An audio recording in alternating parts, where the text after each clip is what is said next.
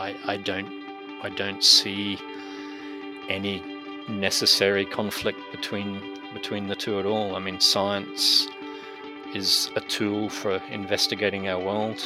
Um, it operates by certain rules, and using those rules mean we discover the natural laws that govern our planet, and we can learn a lot about uh, the life on our planet. But I don't see that there's any inherent conflict between science and, and faith.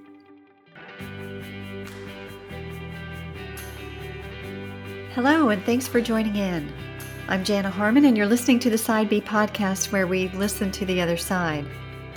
Side B is that side of the story that you don't usually hear. If you're a Christian, that's the side of the skeptic. If you're a skeptic, that's the side of a Christian. Oftentimes, we dismiss the other side without really listening towards understanding.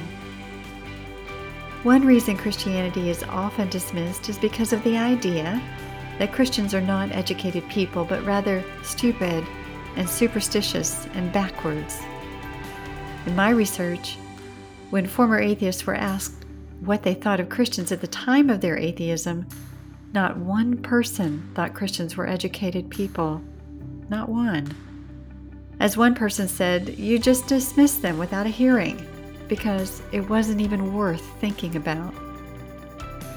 What was also surprising in my research were the number of highly educated people who came to believe that Christianity was, at the end of the day, the most compelling, true view of reality. Not only was it substantively true in their observations of the world, it was existentially true in answering the big questions of their lives. Once they were open to investigate the truth of the Christian worldview and the person of Jesus, who is truth, they were drawn, as thinking persons, to the worldview that not only made the most sense, but gave them the most extraordinary and abundant lives. That's the purpose of the Side B podcast to hopefully interest you into listening to ideas and perspectives you may not have heard. For the Christians, is to help you understand the lives and perspectives of skeptics and the various reasons they may push away from God. And for skeptics, is to help you see how and why intelligent, thinking people may actually turn from disbelief to belief in God. Today we'll be hearing from Bruce Blackshaw. He was a former atheist, now a Christian, who is a brilliant academic who studies and writes prolifically in bioethics. Welcome to the podcast, Bruce. It's so great to have you on the show. Oh, thank you for having me. As we're getting started, I'd like to get to know you a little bit. Why don't you tell us a, a, bit about yourself, your your background? I know you have quite an impressive academic background. Why don't we start there? Um, okay, your listeners will probably think, "Well, this is someone who's just spent far too much time at university." Um, to start with, out of high school, one of my, I guess, my first loves, as it were, was mathematics. So, out of high school, I did a degree in mathematics and physics and became a high school teacher and taught in high school for a few years, mainly mathematics and physics. Uh, this is in Australia. Um, after probably about four or five years of that, I got I guess, a little bit bored of teaching the same thing, and I was always interested in computing. So, part time, I went back to university and studied a, a, degree in computer science.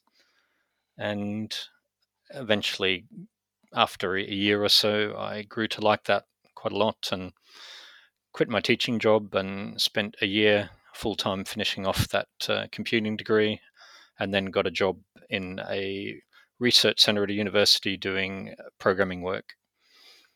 So that was, I guess, the start of my career in computing, which I've been doing for many, many years now. Um, I worked for a few years in that, and I was working in another research group in a large private uh, computer company in Brisbane, Australia, and uh, I got the idea of doing a master's degree by research. So I spent the next year and a half doing a master's degree in computer science, kind of combining some of the research work I was doing for the company with research for the uh, for the masters, and so I did that for a couple of years. Finished that off. Um, had a long stretch of over a decade without any formal study. Got a bit sort of itchy feet again. It's like, what am I going to study? And I was always interested, uh, having been a Christian for quite a long time by that point, I was interested in Christian apologetics and had done a lot of reading in that area.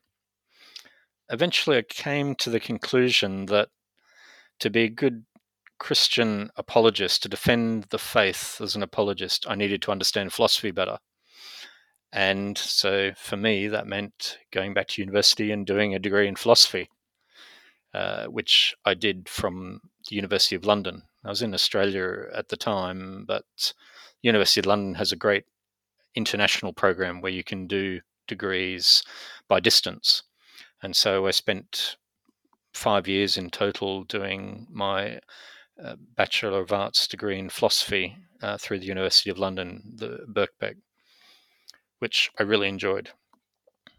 And towards the end of that, I started thinking, well, what, what am I going to do with this? And I'd met a friend who's been interviewed on this uh, podcast before, Daniel Rodger, his name is, and we'd done a lot of talking about bioethics. And I think he and uh, another friend convinced me that I should go on to do a PhD in bioethics, and that's what I'm doing now. Um, probably to, in the last third of my PhD, and that's at the University of Birmingham in the UK. Wonderful school, my alma mater. So, oh, is it really? Uh, yes, yes, that's where I, I received my PhD. Oh, okay. Um, yeah, yeah, I've yeah. been on campus. I'm doing that by distance as well. Uh, I'm in Australia right now, but I actually started it while I was living in London and I have been to the university campus a number of times now, and it's it's it's a great spot. I really like it there. Well, good, good. I you're in good company with William Lane Craig. Yeah, that's right. Um, he he did his um, PhD there as well, right, or one of his PhDs. exactly, you're right about that. So. You're obviously extremely well studied and um, continue to have obviously an active mind and pursuing really rich and, and deep truths. Uh, particularly, I've noticed that you have quite a resume of academic publications in the area of bioethics. So, even though you're actively in a PhD program, you have published prolifically in that area. So, um, just I would say quite impressive. So, it sounds like uh, you have you're currently in Australia, right?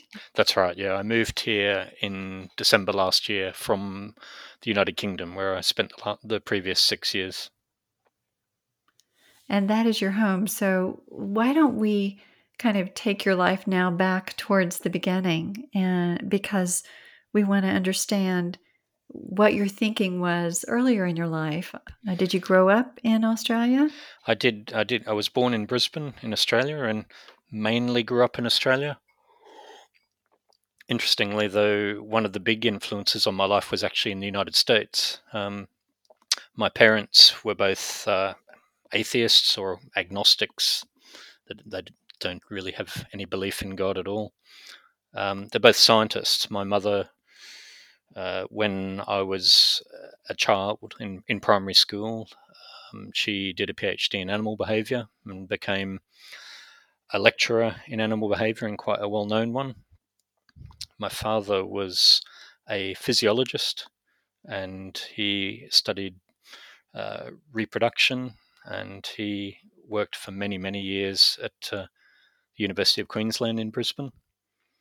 So I come from quite an academic background, and quite it's kind of been a natural thing to to go on and do more study myself, just because of the example of my parents. Um, my grandfather was also an academic as well, and uh, so yeah, there's quite a long line in my family from that regard. But my parents didn't have any belief in God, and growing up, I didn't either. Uh, I naturally took the sort of view that if you can't prove it with science, then uh, then it, it's not really it's not really worth anything. And I guess one of my earlier memories in that regard was my my dad uh, spent a sabbatical year in St. Louis, Missouri, in the United States. Uh, he was at Washington University there, and um, I can remember in so I did a year of, of school in in St. Louis, Missouri, uh, at a school that uh, yeah, a school called Brentwood, in a place called Brentwood in uh, St. Louis, and um, I can remember in the classroom the teacher asking who believed in God and who didn't. And I was the only person in the class who didn't believe in God. And they asked me what I believe, and I said, I believe in science. so that's mm. one of mm. my very sort of earlier memories of not not not being a believer.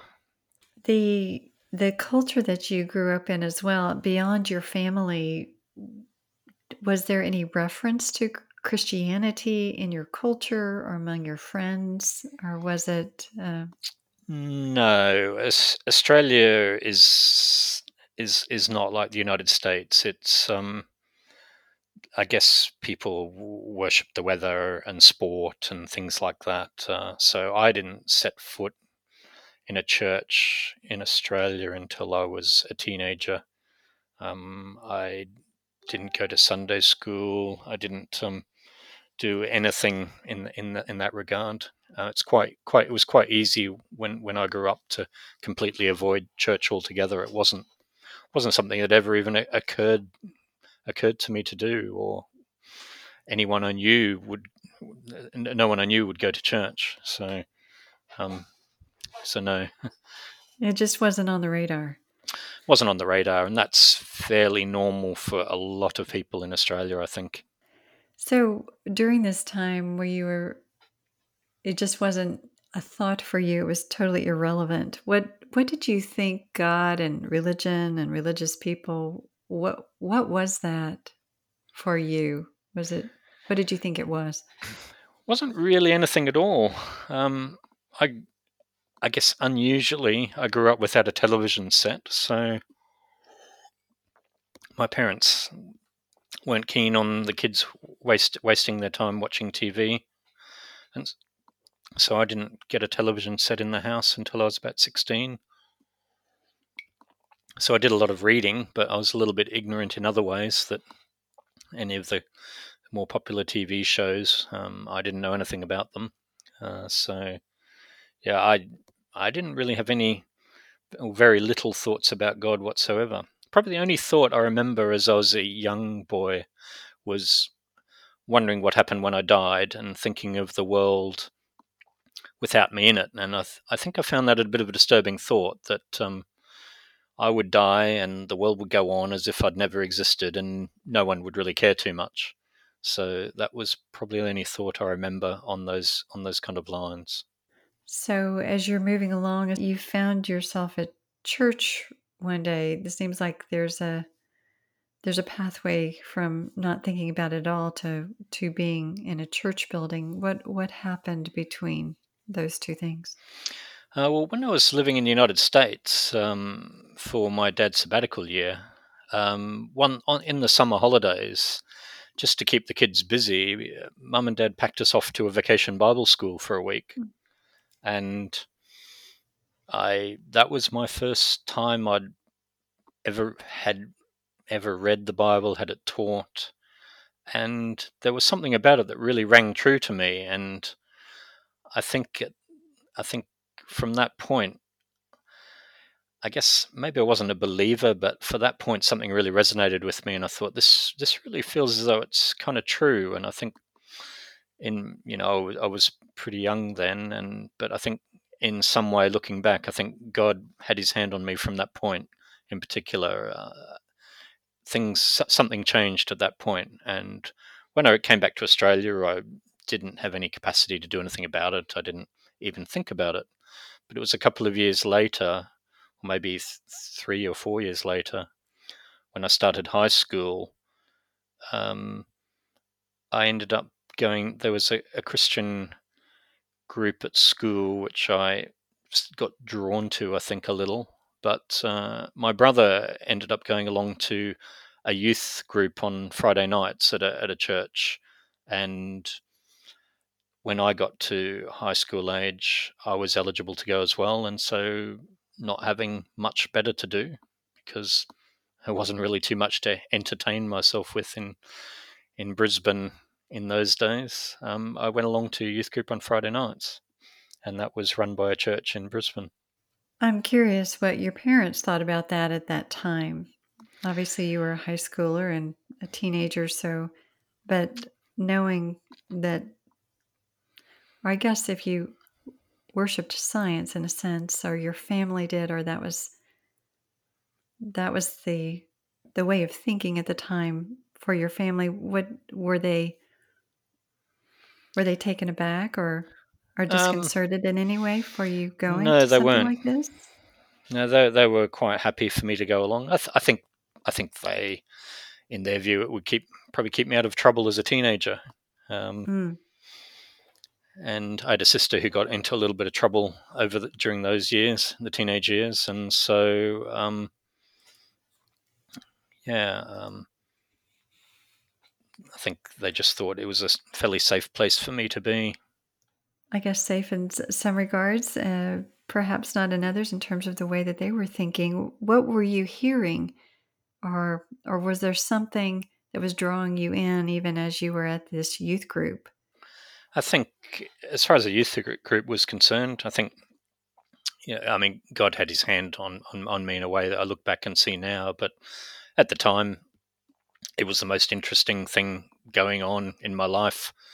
Uh, the guys that uh, were running the youth group were very sort of outdoorsy types, so we would do interesting activities. We would have what they call car rallies, where we'd race around in cars, and uh, we'd do rock climbing. We'd go on hikes, and the guys who ran that youth group took a real personal interest in in in the kids that they were looking after, and it wasn't just the youth group that they ran. They kind of involved a lot of the kids in their lives in other ways as well. So when they went out and did something like go on go on a hike on a weekend, they would invite invite us along with them. And so yeah, we had some some had some really important Christian role models from that point of view, who became became my friends. So you were developing some meaningful relationships. It was more than just merely a social activity that you attended. You were you were developing a sense of community and friendships with some some people I guess that you like you say respected in a way that they were role models. That's that's exactly right. That is a really beautiful way I guess to show Christianity in addition to just telling you about it. So what was it about um, them or their lives that were attractive in a sense that was something different or other than perhaps what you had experienced outside the Christian community? Um, they were nice guys who really cared, who really really invested some of their life in in the kids in the youth group, including myself. And that's even today, that's not that common a thing. I think. Yeah, that yeah, we are in such a, a culture of isolation at the moment, especially with COVID. But but yeah, that is something quite wonderful in terms of investing in, in the other and and feeling known and belonging. But I know as again as a thinking person, that satisfies some kind of existential need in us. You know, that need to know and be known and and to belong. But and and that's very attractive. What else was were, were you learning about Christianity that was drawing you more towards that? Um, I think I, I was doing a bit of catch up in a way. I, I knew very little about the Bible, didn't really know the Bible stories or anything like that, and so there was quite a long period there. I was just becoming familiar with what with what was between the covers of the Bible, uh, reading it and being taught it, and I think part of part of that was people I respected believed it, they lived it. Um, they were very consistent in their Christian faith, and so I could see it at work in their life. And I think over time I began to think, well, this this is probably for me as well. I'd like to pause our story for a moment to ask you a pivotal question. What are you reading now? If you're looking to be inspired by true stories of faithful Christ followers, if you'd like to grow deeper in your own walk with Christ or better understand and engage in today's world, the C.S. Lewis Institute has put together a recommended reading list just for you. I hope you'll take a look at this inspired reading list. You can find it at www.cslewisinstitute.org forward slash recommended underscore reading. I do hope you'll take a look. Now back to our story. So, what were you finding in the Bible that, that rang true for you? What, what was it that was making sense that you felt like it was something that you wanted to adopt in your life? Was it just a moral principle? Was it something deeper, more spiritual than that? Was I think it grew into something more spiritual as as the years went on, and you know, during my teenage years, and I began to to see that I could make sense of the world through through the story that it was telling. That I could understand now why we were here. That when I died, there was actually meaning meaningful life after death as well. And yeah, it all the pieces started to fit together in a way that, um, for the particularly for the questions that I, I could see science couldn't answer. It's often said that science and belief in God are irreconcilable, but obviously you're a scientist and a Christian. And how were you at this point in your life reconciling those two things? Um, well, I should correct you that I'm not actually what I'd call a scientist. I did a a Bachelor of Science degree. That's all. Uh, if anything, I'm a philosopher and a software developer, not a scientist. But having grown up with scientists and had a lot to do with science, I guess I, I do understand the scientific mindset a little. Um, I I don't I don't see any necessary conflict between between the two at all. I mean, science is a tool for investigating our world. Um, it operates by certain rules, and using those rules mean we discover the natural laws that govern our planet and we can learn a lot about uh, the life on our planet but i don't see that there's any inherent conflict between science and, and faith. So that was not an issue as you were embracing this religious understanding of, of the world that it was making sense for you it was answering some big questions but they were different kinds of questions than than perhaps the the mechanics and the how as compared to the why. Um, yeah, that's right. Um, one one of one of the leaders of our youth group was um, studying science at university and doing a, an honors project, a research project, which I helped him quite a bit in. It was to do with the introduction of exotic fish into local waterways, and I spent a lot of time traipsing around with him, helping him catch fish and things like that. And yeah, I mean, I, I couldn't see any conflict between what I was learning about the Bible and faith with uh, what he was doing as as an early budding scientist. And as you were reading more about the Bible and Jesus, and it was and what the Bible was saying was ringing true. It was making sense of your life and of the world in the way that you knew it and experienced it. Uh, were you questioning it at all in terms of the historical nature of the Bible? How do I know that these events are true? What about the person of Jesus? Was he a real person in historical time and space? You know, uh, was the resurrection true? Were you having any of those kinds of questions? I was, but um, the church I was going to at the time, uh, it's called the the Wesleyan Church, and which I, am no longer attending a Wesleyan church nowadays. I go to a Baptist church, but um, in those days, they had a a sort of a leader who was very very much into Christian apologetics, and there was a strong camping movement. So at Easter, uh, the local churches would go away on a, on a youth camp, and we'd have a series of you know Bible teaching and things like that. And there was quite a bit of apologetics presented to us at the time. So I think as I grew up as a teenager, it was all presented to me in a way that was not anti-science, that um, clearly could reconcile science and Christianity, and presented the evidence for the Christian faith.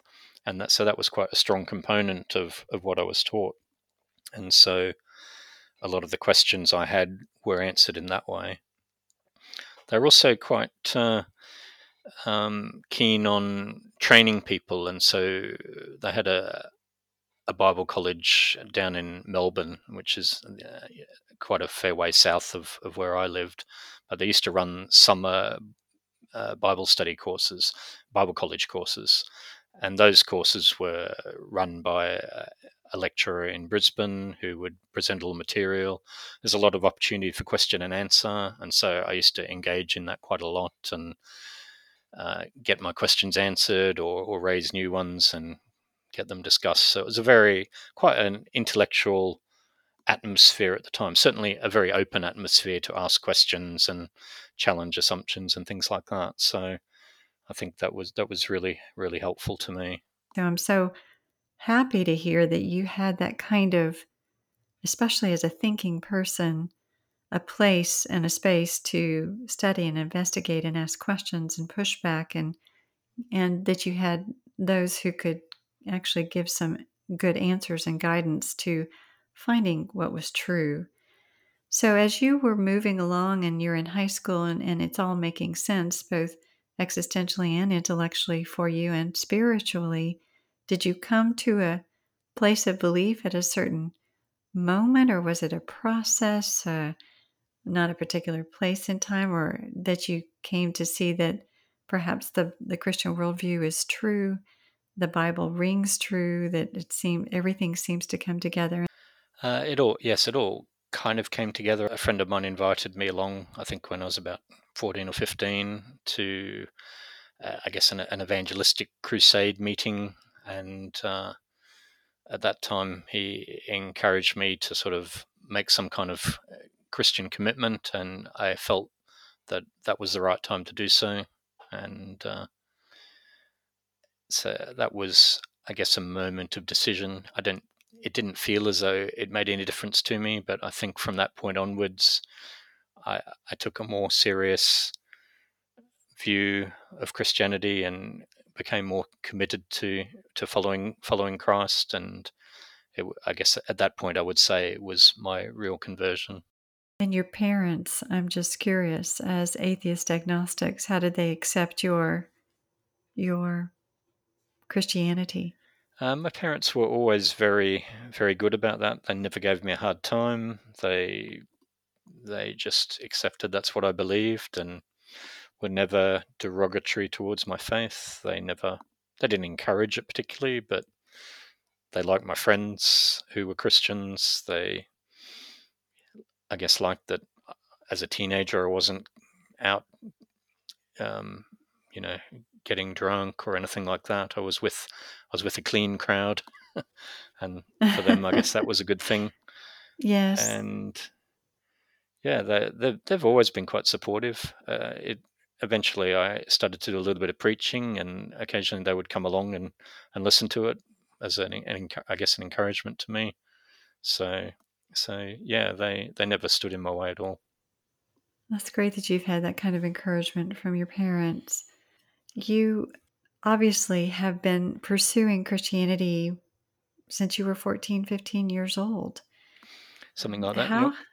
Yes, that um so and it's even influenced the direction of your life not only in your life as it were in your perspectives and the way you live and the way that you think but also academically even now how would you say that your your view as a Christian in the Christian worldview has shaped your your life and your trajectory?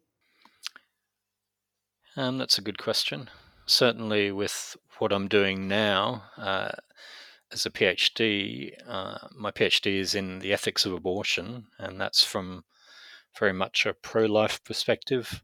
Uh, so I'm spending a great deal of time, effort, money in developing defenses that uh, are basically in favor of uh, of abortion being immoral, something that shouldn't be done, if at all possible.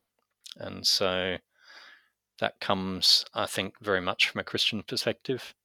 I have been very pro life for as long as I can remember, but I think my pro life views came out of my Christian commitment.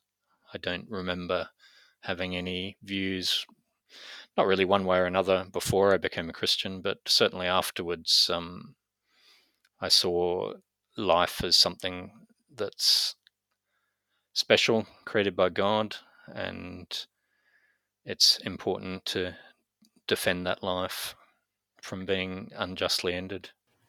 That's wonderful that you're a champion life. And also in terms of your your life as a Christian, I imagine in Australia you're moving against the flow of culture. Do you feel the the pressure or tension of that? Is that is it difficult to live as a Christian in a predominantly secularized culture? Uh, I, I mean, yeah, I, well, certainly during during COVID times, it's not because I hardly go out of the house. But uh, uh, a lot of my interaction, being being a kind of computer nerd, is online. So I do engage in uh, philosophy groups with atheists quite a bit, and so that's probably my biggest, um, the biggest way I interact with people out there and in some ways you are putting yourself on the front line having having discussions online with those who are skeptical about the faith. And you said you you've moved into um, really study of of christian apologetics and philosophy. Or how would you say that your christian worldview has informed philosophy and your understanding of those bigger questions especially even in a secular university where you're studying? Yeah, studying philosophy is interesting. Some people find it um, diminishes their faith. Uh, some people drift away from their faith studying philosophy. Others don't really have a problem. Um, I'm, I'm one of the latter. I've found philosophy hasn't undermined my Christian faith at all, but um, I think it has taught me to be more critical of some of the arguments Christians put forward, especially in apologetics, and to realize that you know some arguments are stronger than others, and that the apologetics that I had practiced before I started studying philosophy was not as rigorous as it should have been. Um, there are always deeper questions to ask, and sometimes as Christians, we don't want to do the intellectual work of formulating arguments properly and deeply and really considering what the other side might think. So, philosophy has, I think, taught me to try and be a little bit more even handed, to consider objections to to to things more seriously to yeah try and look at all sides of a question and and not solely come at something from, I guess, a Christian point of view, but to try and understand what someone opposing that view might think, the reasons why they might have for that, and how reasonable those reasons might be.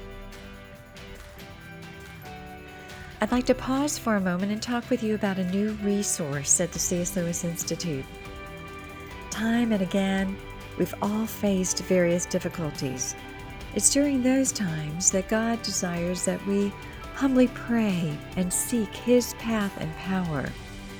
In the current challenging season that is upon all of us, the C.S. Lewis Institute has a renewed commitment to prayer, and our hope is that you will join with us. We have prepared a number of resources for you a collection of articles, videos, recommended books on prayer, all gathered in one place. You can find them at cslewisinstitute.org forward slash season dash of dash prayer. We hope you'll take a look. Now back to our story. You are obviously a, a very intelligent, rational person, and oftentimes Christianity is given the caricaturing that if you're a thinking person, that you shouldn't be a Christian or Christians are uneducated people. But you are a living counterexample to that. Do you feel a sense of of that kind of caricaturing of Christians as unthinking, non-thinking, non-rational kind of people? I think, I mean, certainly that caricature's out there. I mean, there are being part of, I guess, the worldwide philosophical community. I'm in regular contact with many Christians who are philosophers, and some of them, some of them, as far as I can see, much smarter than what I am, and so uh, I think the, there there are intelligent, rational Christians out there. It's just that um, you know the perhaps like like any faith, the, the, there's people who hold on to it for different reasons, and um, yeah, there's there's certainly people out there who don't want to look at the intellectual questions of faith, and the faith they have might be enough for them, uh, and yeah, it, there's there's there's all types of people out there, aren't there? There sure are.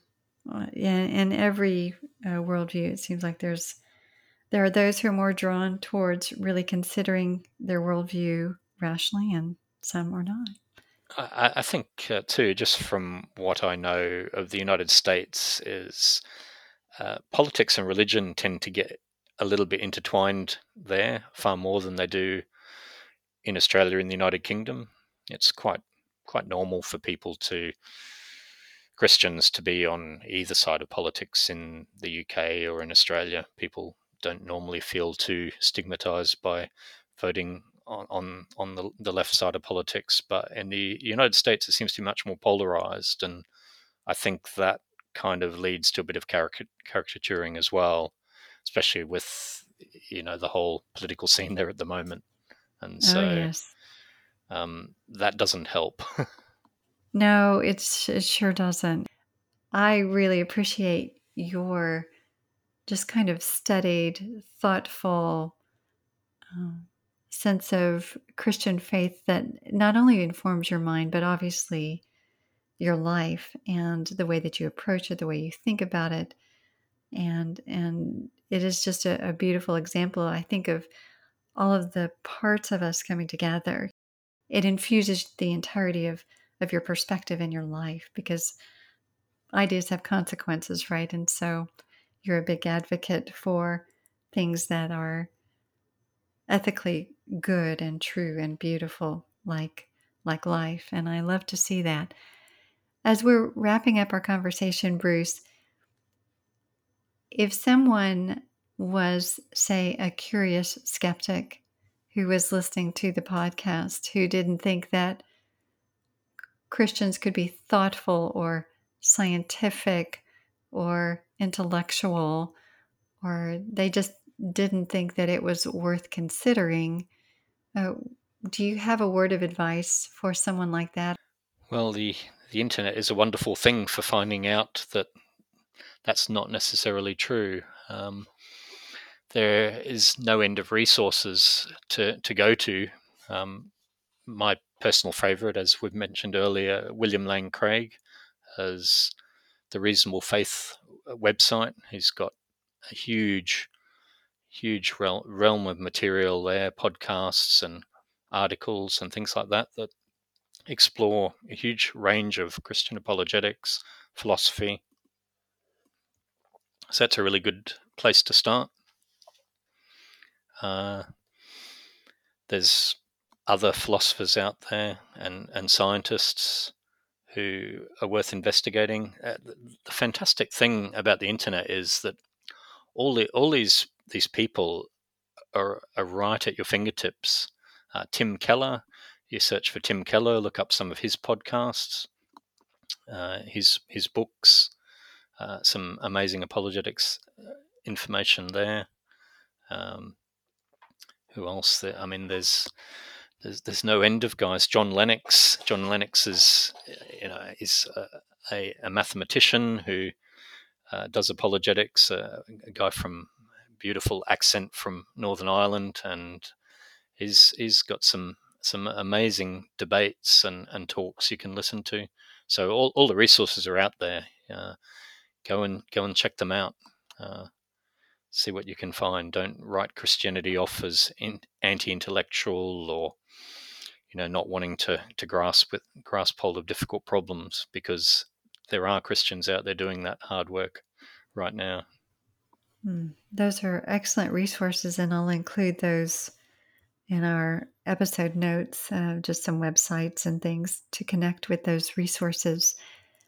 And finally, if you could speak to Christians um, in terms of how they approach their faith or what you might encourage them to do in terms of strengthening their faith or their apologetic for the Christian worldview, how would you encourage them? I think I'd, I'd encourage them to, to do so in a similar way, to start finding out the resources that are out there, start thinking of if there's any questions they, they, they have unresolved, like the question of suffering, which is probably the most difficult question out there. Start start listening to these guys. Listen to Tim Tim Keller's uh, talk on on suffering and how different cultures, uh, different worldviews approach suffering, and other resources out there. The the, the answers answers are there, and people have thought through these things, and it's really important to educate yourself on these things, not only for you, but uh, for the young, particularly the young people in the church, people in their teens and going through university. Apologetics isn't that big a thing in churches. And young people are almost at an unprecedented rate leaving the faith as they go to university and, and shortly afterwards. Uh, they they need these questions answered, and there needs to be people in the church who are willing to to to work with them to find those answers. And so, for anyone who's not a teenager who's a little bit older, um, think about lear- learning a, a, bit of apologetics, coming to grips with these questions, not only for your own sake, but for the sake of the young people for the church in the church. And if you have children of your own, you're going to be wanting to teach those children about these answers. Absolutely. Um, if you could for those who aren't familiar with the term apologetics, and and there are those who are call themselves Christians who really have no idea what apologetics is, can you describe what that word means? It it it, it sounds like it's apologizing for the faith, but it's not really. It really means uh, defending defending your faith uh, as as the Apostle Peter meant. Have, having having an answer for people who, who who ask you about your faith. If someone says, "Well, why do you believe?" What kind of answer are you going to give them? That's probably the very first thing. If you think, "Wow, if someone asks me that, what am I going to say? Why, why am I a Christian? Why do I hold on to this? Why is it important to me?"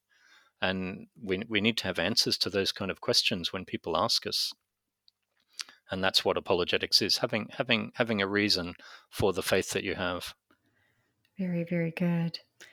As as we're ending bruce i i just appreciate all that you have brought to this podcast today. Is there anything else that you'd like to add before we close? Any sure. other yeah there, there is, there is, there is um, um, christianity isn't just an intellectual thing to me. Um,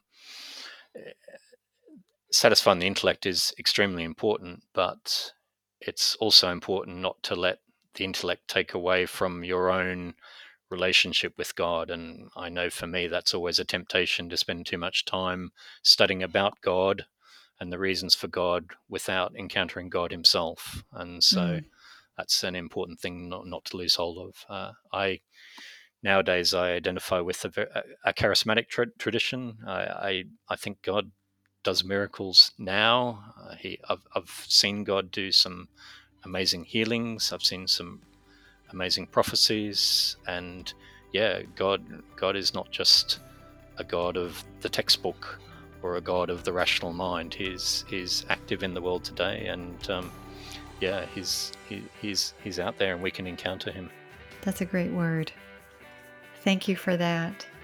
And thank you for your time again, Bruce, and coming on and from all the way across the world in Australia. But you're as, as clear as day, and I so appreciate again you're you're spending your time with us. So thank you again. Hmm, thank you very much. I enjoyed talking to you. Wonderful. Thanks for tuning into the Side B podcast to hear Bruce's story. You might also want to visit his blog called The Philosophical Apologist, and I've included that in the episode notes for your reference, along with some other apologists that he mentioned in the show. For questions and feedback about this episode with Bruce, you can reach me by email at the Side B podcast at cslewisinstitute.org. If you enjoyed it, subscribe and share this new podcast with your friends and social network. In the meantime, I'll be looking forward to seeing you next time where we'll be listening to the other side.